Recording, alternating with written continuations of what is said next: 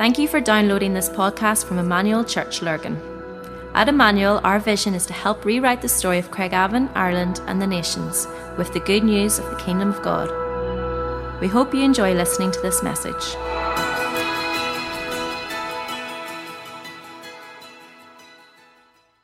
Thanks, Tash. Thanks, Tash.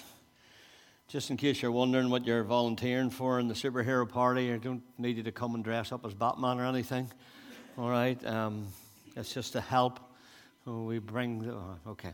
Um, I um, uh, excited about this morning. I'm excited about all the things that are going on. I came on this. I thought this was cracker here. Um, am I on? No. Oh, there we go. Ah, well. Um, the, uh, we're on this theme we're called Unveiled Faces, and uh, here we go. We're maybe on now. Sorry, just before we get all serious. Anybody remember those? Huh? Anybody ever make one of those? Oh, there you go. Anybody ever make one of those? Ah, come on. I, I had a cracker one. Me and Kenny. Um, that's nothing to do with the service today. I just thought. Um, um, I, we, we, we were talking about unveiled faces, just saw that and loved it. Um, and um, the, the fact of, of how God, we're in this process of changing from glory to glory, this idea that it's not just a, a flick of the switch, it just doesn't come in a moment, that there's a process. When Paul writes to the church at Corinth and he says that we're new creatures in Christ Jesus, of course, he's talking about a spiritual birth and something happens within us that's immediate and profound. But the, we have an old nature, so our, uh, the old nature keeps calling us back, and we have to battle old habits and all of that. And so Dave kicked us off a few weeks ago um, around this whole theme of unveiled faces, changing from glory to glory. And last week I tried to talk us a little bit about the whole origin of holiness and how God actually calls us to be holy because He's holy and a little bit about the origin of that. And we base it all around this scripture, especially the last uh, section of it, verse 18. I love um, the start of it as well. I love 16. But whenever anyone turns to the Lord, the veil is taken away. I love that. Now, the Lord is a spirit, and where the spirit of the Lord is, there's freedom. And we all who with unveiled faces contemplate the Lord's glory are being transformed into his image with ever increasing glory, all right? Which comes from the Lord who is the Spirit. So it's this sort of ever increasing. So it's talking about a journey. It's talking about a journey of faith, which is really important. And so the reason that we wanted to talk to you about unveiled faces was that very fact, because the idea that, that Satan, who is the God of this world, actually has blinded, he has actually veiled the minds and veiled the faces of the people that don't believe. So I don't know, I'm sure you've been like me where you've talked to a family member or a, a neighbor or somebody at work and you just wonder, why do they not see it? They just can't seem to see it. Well, it's because the God of this world has blinded the minds of them who don't believe. And they're unable to see the glorious light of the good news. And they don't understand this message about the glory of Christ who is the exact likeness of God. And that's why it's so important to understand how to pray for that.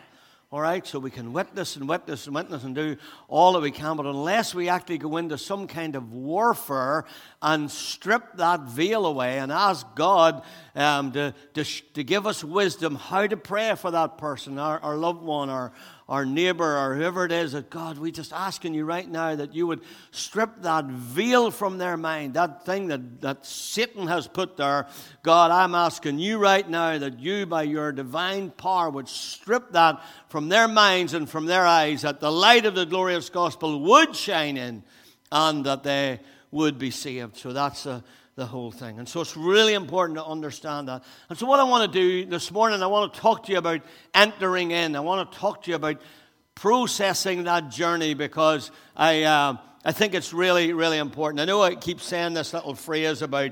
Um, this is one of my favorite verses, but it really is one of my favorite verses. Certainly in the top 10. I have a picture in my room with this on the face of a lion, with this on it the wicked flee, the no one pursues, but the righteous are bold as a lion. I tell a story that many years ago, um, we went on one of those um, named on arrival holidays. Anybody ever do one of those where you, you book a holiday and it's named on arrival and it's hit or miss, isn't it? And usually you can hit it okay, but we missed it. It was woeful. And um, the, the, the, hotel was sort of built on the side of a mountain. You would nearly need a pick and ropes to get for your breakfast in the morning. And there was cockroaches in the room, and oh, it was awful. And so we, we, we just decided we enjoy the sunshine and endure the hotel. And, um, and so uh, we, we hired a car for a couple of days. I think it was about the last two or three days of the week. And we were out driving around this little island, and we came in this really, really beautiful hotel, really lovely four star hotel. It was quite a quite upmarket, you know, the guy at the door with the top hat and all, and all of this stuff. And so I said, Well, what about just getting a wee sneak in? Oh, we wouldn't be allowed to go in. I said, Well, come on, we'll try it. So, the, what we found out, there was an underground garage, and we drove into the underground garage, and there was a lift that went right up into the foyer. And we got a lift, and we come out into this gorgeous foyer. And, and it was sort of those ones, you know, you were sort of creeping about like this here, you know. They're going to throw us out. And we don't belong here. We don't belong. And, and we sort of sneaked about a little bit and then eventually sort of sneaked into the lift, back down and out our car and gone. I thought I would be the romantic and I thought I would get us out of the, the sleazy joint for a night. And so the last night of the holiday, I decided that I would, I would ring and book a night in this hotel. So the, the day before the end, we packed all our bags. We sort of went on the mystery tour. Um, they'd taken my credit card. I paid for a night in this really nice hotel. We abandoned the old and we went to this. And whenever we got there, this time, this time, we didn't actually have to go into the underground garage and, and sneak up in the lift and sort of work. This time, we actually parked at the door. And the guy with a nice uniform and the hat came out, and I gave him the keys of my little rent car, and he, he, he took my bags. He took my bags, and we walked in there with the right to be there because we had paid the price to be there. You see, before we had no right to be there, now we had a right to be there. And this is what Paul is, or this is what Solomon is thinking, and Paul, right through the New Testament, when he talks about boldness, and when the writer of Hebrews talks about boldness, all of this is about right, all of this is about coming in with a divine right to be there. So the writer to the Hebrews puts it like this He says, Come boldly before the throne of grace that you might obtain this mercy and find grace to help in a time of need. That's the NLT. The message puts it like this the message says, Let's walk right up to him and get what he is so ready to give. Let's walk right up to him and get what's so ready to give. Are the um, the ESV puts it like this. I put it on the board so it would stick in your mind. Um, come with confidence. Come to Him with confidence. Hope you all can see that. All right, I want that to stay in your head. Come to Him with confidence. When was the last time you or I entered the presence of God with confidence, with a divine right? That's what come boldly means. With that divine right to be there. Really, really important that we understand this. I read a story lately about um, they developed this new aircraft, and um, the journey of the process was like years of development and architecture and design in this high specialized aircraft that could break the sound barrier. And then they, they went into making and they, they give the contract out to some big aircraft uh, firm They've, and they took like over a year to, to make this incredible aircraft. And so, years in design, years in making, and then eventually it's, it's processed and they get the test pilot. Of course, you got to test it out. And the test pilot takes this piece of machinery that cost millions of pounds um, and he runs it along the runway and up he goes and the thing flies and it's beautiful. He's up 10 minutes and it runs out of fuel. Somebody forgot in the process, you know, one of them ones everybody thought somebody else would do it. And in the process, this thing that took years and, and, and millions of pounds to crash and burn. And I read the story, and I, I, I, I love stories. Not that I love planes crashing, but I, I like history and I like uh, things that are about making and designing and stuff like that. And so I read the story and I thought, wow, that, that is so like that's so like the believer, isn't it? We're so like that. We, we put all the emphasis into so many things and forget the basic function of fuel. The basic function to make everything work, to make all the design come together, is fuel. And, and is it any wonder sometimes that Christians just crash and burn? And the question is, how do we live this Christian life without, without crashing and burning? How do we maintain this, this sort of dynamic spiritual vitality? And how do we soar in the spirit realm? And we're going to talk a little bit about that this week. I, I, I had the great privilege this week of being in Mullingar down in the Midlands for three days, Monday, Tuesday, Wednesday. I was there with a, uh, an organization called Christ in Youth, an American organization, but a good friend of ours here, Jasper Rutherford, now is the Irish representative. And he pulled Irish youth leaders and pastors from around Ireland, literally from Portrush to Cork, from Galway to Dublin. And so there was about 50, 55 um, youth leaders and pastors there. And and for a, a, retreat. And my job was to do six sessions through Galatians, through the six chapters of Galatians. And God really began to speak to me some things as I prepared and as I was with these people um, this week. And so I want to take you into Galatians 3, and I want to talk to you about five questions that Paul asked the church at Galatia that I think are very prominent for us today. Because if we're going to go on this journey of unveiling our faces, it's a process of glory to glory. And what I, what I begin to realize as I read Paul's writings, especially, he writes 13 of the books of the New Testament. And um, what I find is, and even the writer to the Hebrews as well, whoever that was, um, is writing is always about going back to old behavior.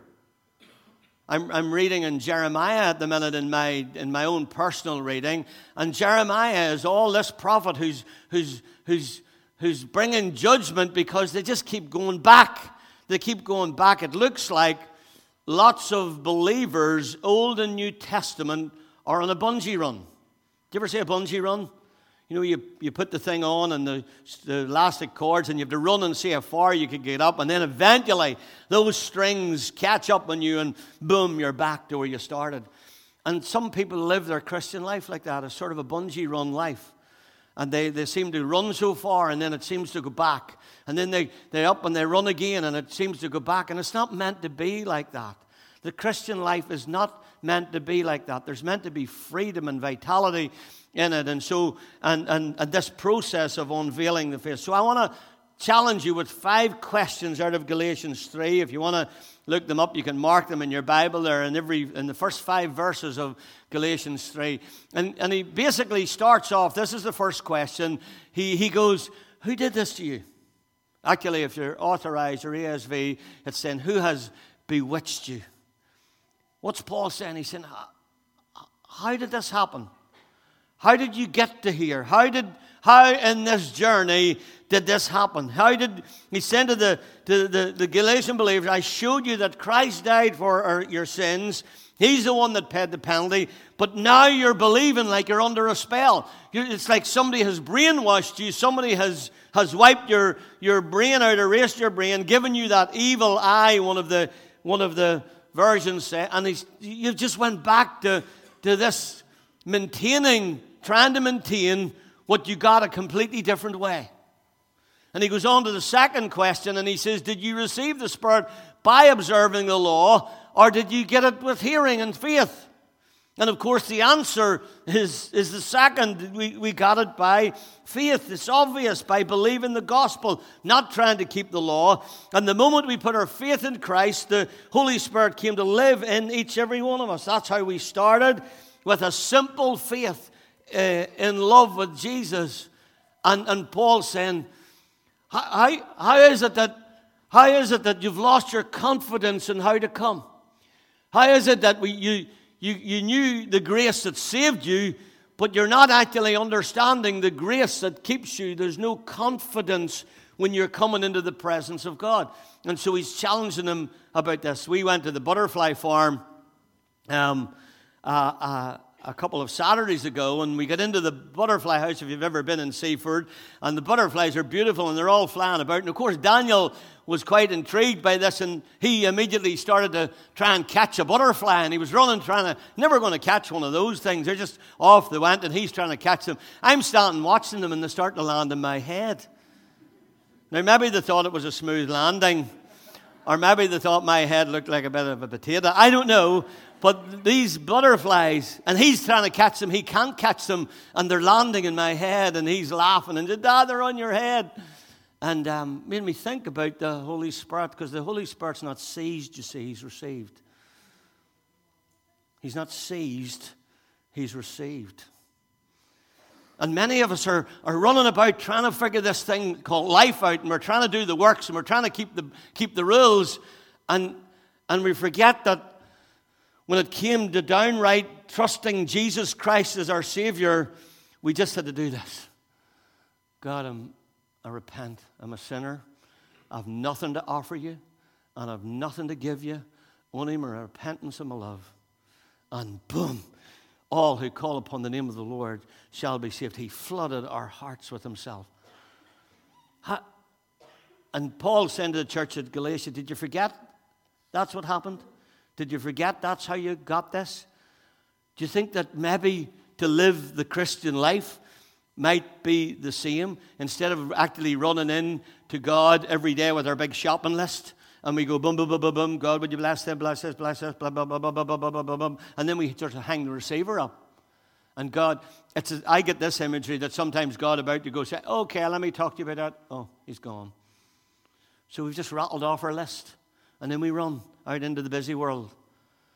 Instead of sometimes, I, I, do this little thing that might help you. Dave's in practices tonight and talking about meditation and the Word. And so the practice series has been really good. And so I'm encouraging you to come to that. Dave's on meditation the Word. And he was talking about stuff like this that, that are really, I'm not stealing his notes, by the way, but I know that this is sort of what he'll be doing. Teaching you these practices, which are really important. I do a little thing called Daily Office. I found it out of a, a book called. Um, Ah, the book just left me, but I'll remember it in a minute. Um, healthy, emotionally spirituality. Healthy, emotional spirituality. Great book. And, and he talked about daily office, and I'm one of those people. I'm an active person, so to lie two hours and do nothing, actually, you know, some people talk about going away and taking two or three days up with the monks and just day, three, two or three days of solitude. I couldn't think of anything worse.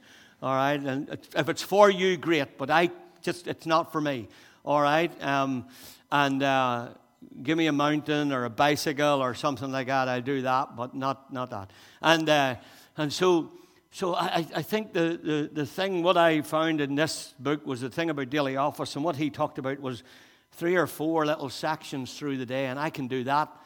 And, and one of those sections every day for me is a section where it's just, God, I don't really know what to say to you but I'm here and I'm yours and I love you. And I feel a bit like the Apostle Peter when you asked him the third time, Did he love you? And he said, Lord, you know all things. And you know my heart. And you know that I love you. That's my little practice. And sometimes we forget those things. Sometimes we forget just the benefit of those. And so Paul's writing to this, these churches in Galatia, and he's saying, you begin your life with the Spirit. How, how did you forget to continue the life of the earth? Keep going like you started. Keep trusting Christ with your life. Find full and complete maturity through dependence on Christ, not by a list of rules. And then he goes into the third questions and he, he says this Are you so foolish? He says, Are you so foolish that after beginning with the Spirit, you're now you're not attaining with human effort. You're, you're going backwards, he's saying, man, dear. You're going back instead of going forward. I remember finding this out years ago that the Christian life is not, we tend to think it's about keeping rules. But it's not about keeping the rules, it's about the direction you're going. Because you can't keep all the rules.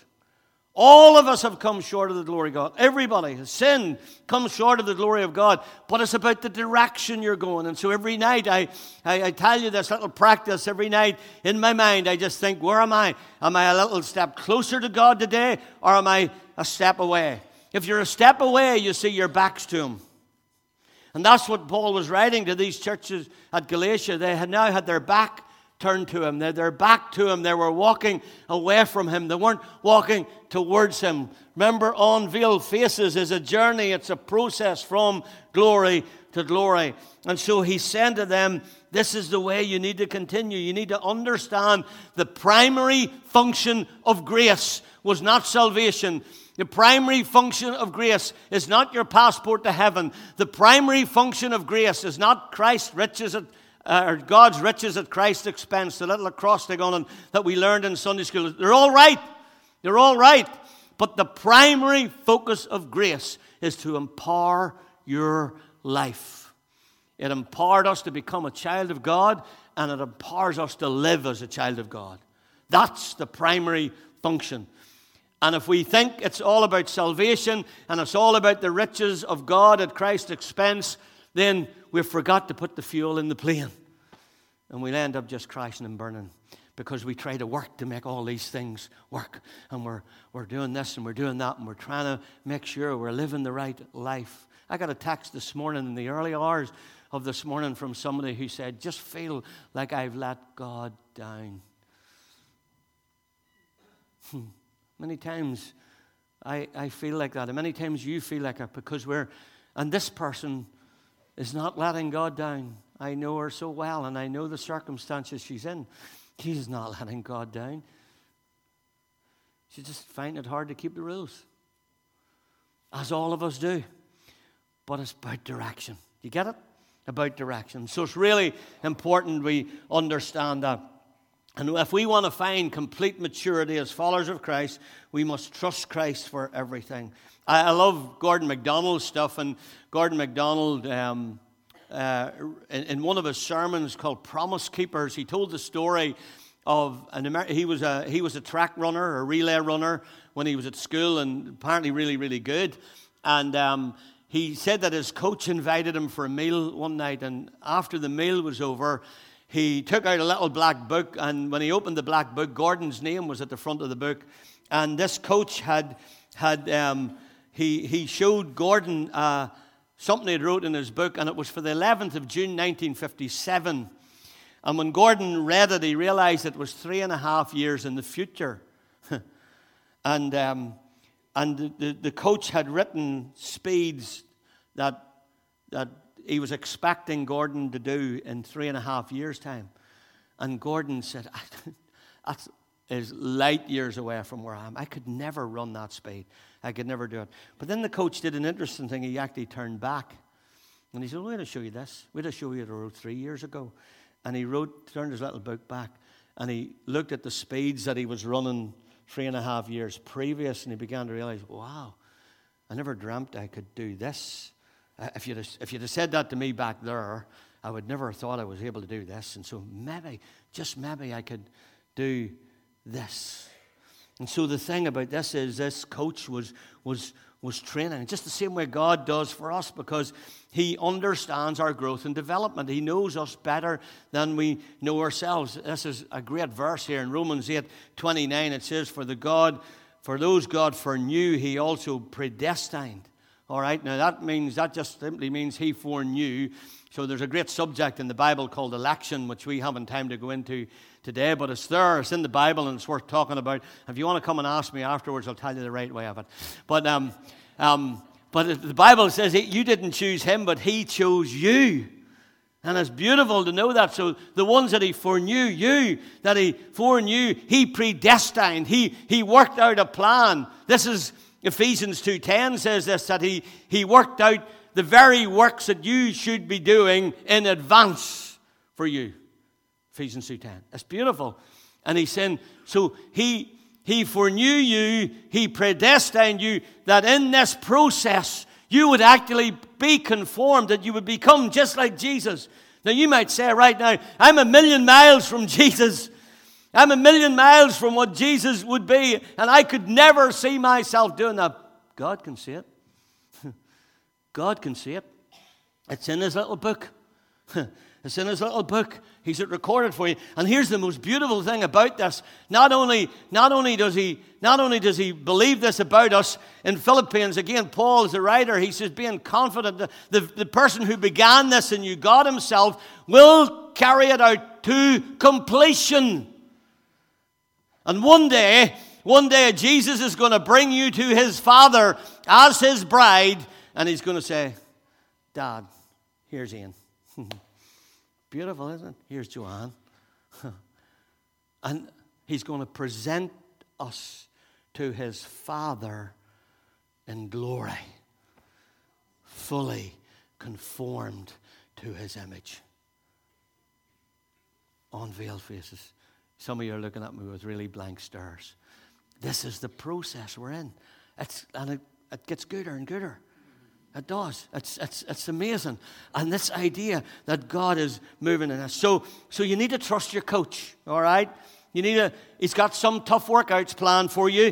Um, there's going to be some tough days. There's going to be some days when it will hurt, but you can trust your coach. There's, some, there's going to be some days when you not understand what he's doing, but you can trust your coach. There's going to be some days when your faith might wane a little bit, but you can trust your coach because he is, he is, he is working to make you like himself. Trust the Lord to complete his work is a beautiful thing. And live right now with a confidence before the Father. It is so beautiful. Question four.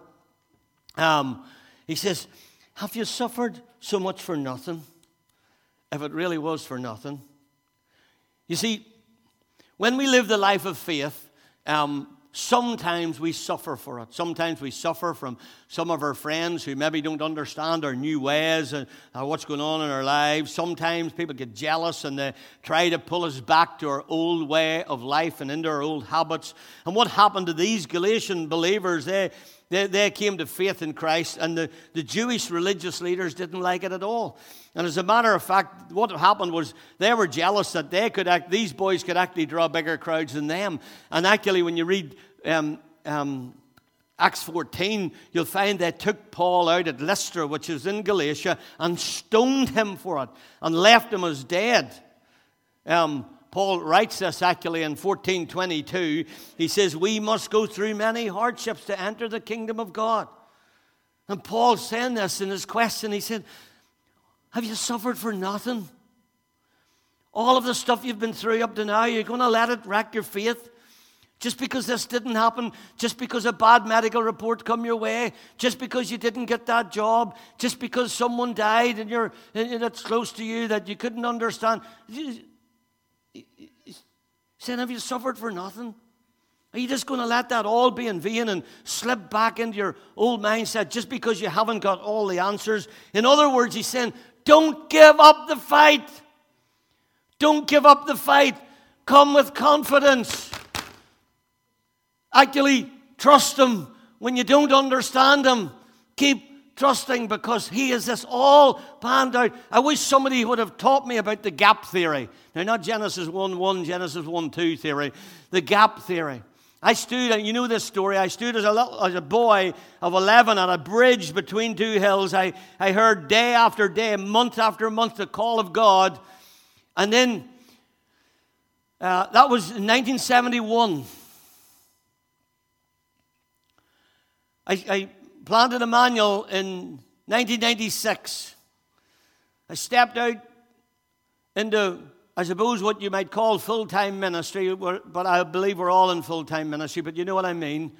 I stepped out in faith the tail end of 2001, beginning of 2002. 31 years, do the maths. 31 years. I wish somebody would have told me that there was going to be a gap between the call and the fulfillment of the call. I wish somebody would have told, because it's in that gap that people lose heart. It's in that gap that people backslide. It's in that, and some of you are sitting here and you've received a call, you've received a promise, hasn't come to bear yet. And many, many maybe have just given up. And Paul is saying, guys, have you suffered for nothing? Is it all in vain? Are you just gonna are you just gonna let just, just because it didn't come the way you thought it would come? If it just didn't come in the timing that you thought it would come, are you just gonna let it are you just gonna let it slip? He said, Come on. Come on, you know better than that. Come with confidence. Come to a God who is not giving you all the answers right now for a reason, but who knows fully what you're going through. And if you don't understand suffering in the Bible, you need to go home and read 2 Corinthians 11 and 12. There are two profound passages in the New Testament, 2 Corinthians 11 and 12, where Paul actually proves his apostleship by sufferings and hardship.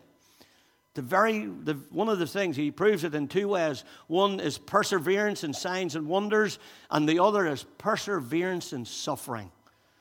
Well, I bet you haven't heard too many sermons in that. Perseverance in suffering. Paul writes in 2 Corinthians 11, and he says this he says, uh, um, I have worked much harder, 21 to 28, 2 Corinthians 11. He said, been in prison more frequently, been flogged more severely, been exposed to death again and again. Five times I received the Jew, the, from the Jews the 40 lashes minus one. Five times. Three times I was beaten with rods. Once I was pelted with stones, Acts 14. Um, three times I was shipwrecked. Um, I spent the night and day in the open sea. That means he wasn't in a boat, by the way. He was in the open sea, all right? I have been constantly on the move. I've been in danger from rivers, in danger from bandits, in danger from my fellow country, in danger at sea, in danger from false believers. I've labored and toiled and have often gone without sleep. I've known hunger and thirst and have often gone without food. I've been cold and naked. And besides everything else, I've faced the daily pressure of being concerned about all of you. and he said, and all of that, in all of that, I persevered with the confidence that God knew it all. You suffering today? Well, come with confidence into the presence of God. Perseverance is a, is a very powerful thing. I read a, you just got to hold on. This is what Paul's saying. You got to hold on. I read a, a, funny story about a guy called Alec Holden way back many years ago, and he led a bet when he was 90 that he would live to 100.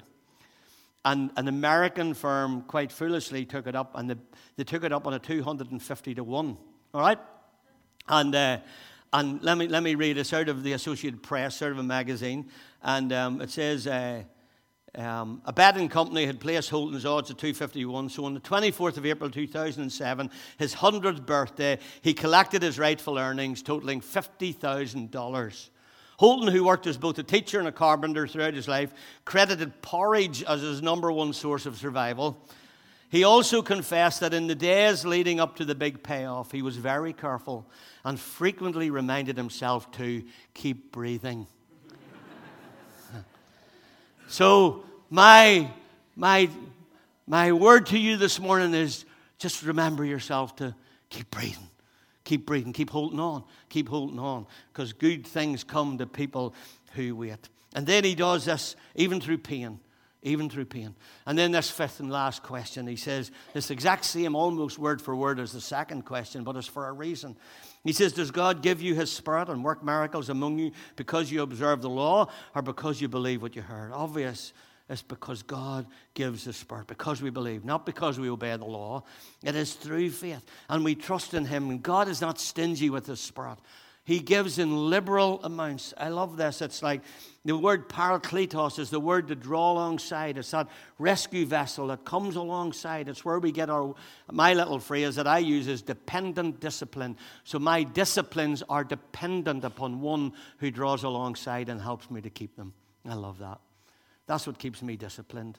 My parakletos, my rescuer.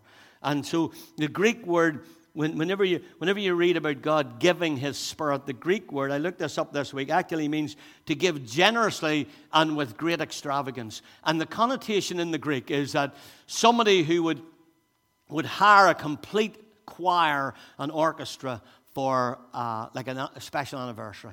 Where a little band would do, you would actually go the extra mile and you would, you would, you would get a full symphony orchestra that's, that's, that's what he's meaning. And, um, and he's saying, I'll give with extravagant abundance. This beautiful lady was born in 1880 and she died in 1968. Her name's Helen Keller. She's one of my favorite authors, and, um, and I love her quotes. Um, I have a book of her quotes, and she was one of the most ingenious, incredible people that ever lived. She said this she said that life is either a daring adventure or it is nothing at all. Now, that's a pretty bold statement, but when you understand that Helen Keller was born both deaf and blind, it gives that statement a little bit more relevance, doesn't it? Life is either a daring adventure or there's nothing at all. She said the best and most beautiful things in the world cannot be seen or even touched, they must be felt with the heart. And one of my favorite quotes um, of hers is this one Alone we can do so little, together we can do so much. Can I tell you the story of the, of the last quote? Um, when Helen was six years of age, her doctor was a guy called, um, her doctor was a guy called Dr. Alexander Graham Bell. And when she was six years old, the parents of Helen Keller sent for a teacher to the, the Perkins Institution for the Blind in Boston. And they, they got a 19 year old orphan girl called Anne Sullivan. And Anne became the parakletos for Helen. She became the one who would draw alongside. Anne's an interesting, you never hear much about her, but she was an interesting person. And it was the beginning of a close and lifelong friendship between them. And by means of manual alphabet, what Anne done was she, she spelled into Helen's hand words like doll or puppy. And two years later, Helen was reading and writing Braille fluently. Um, at 10, Helen learned different sounds by placing her fingers on, on, on Anne's larynx, on her throat, on her, in her larynx, is that what you call it? And, and, and, uh, and feeling the vibration and she learned words by feeling the vibration of the throat. And, uh, and she went to Radcliffe College. Helen actually went to college, this deaf and blind girl, where Anne sat with her and spelled into her hands the lectures. Incredible story.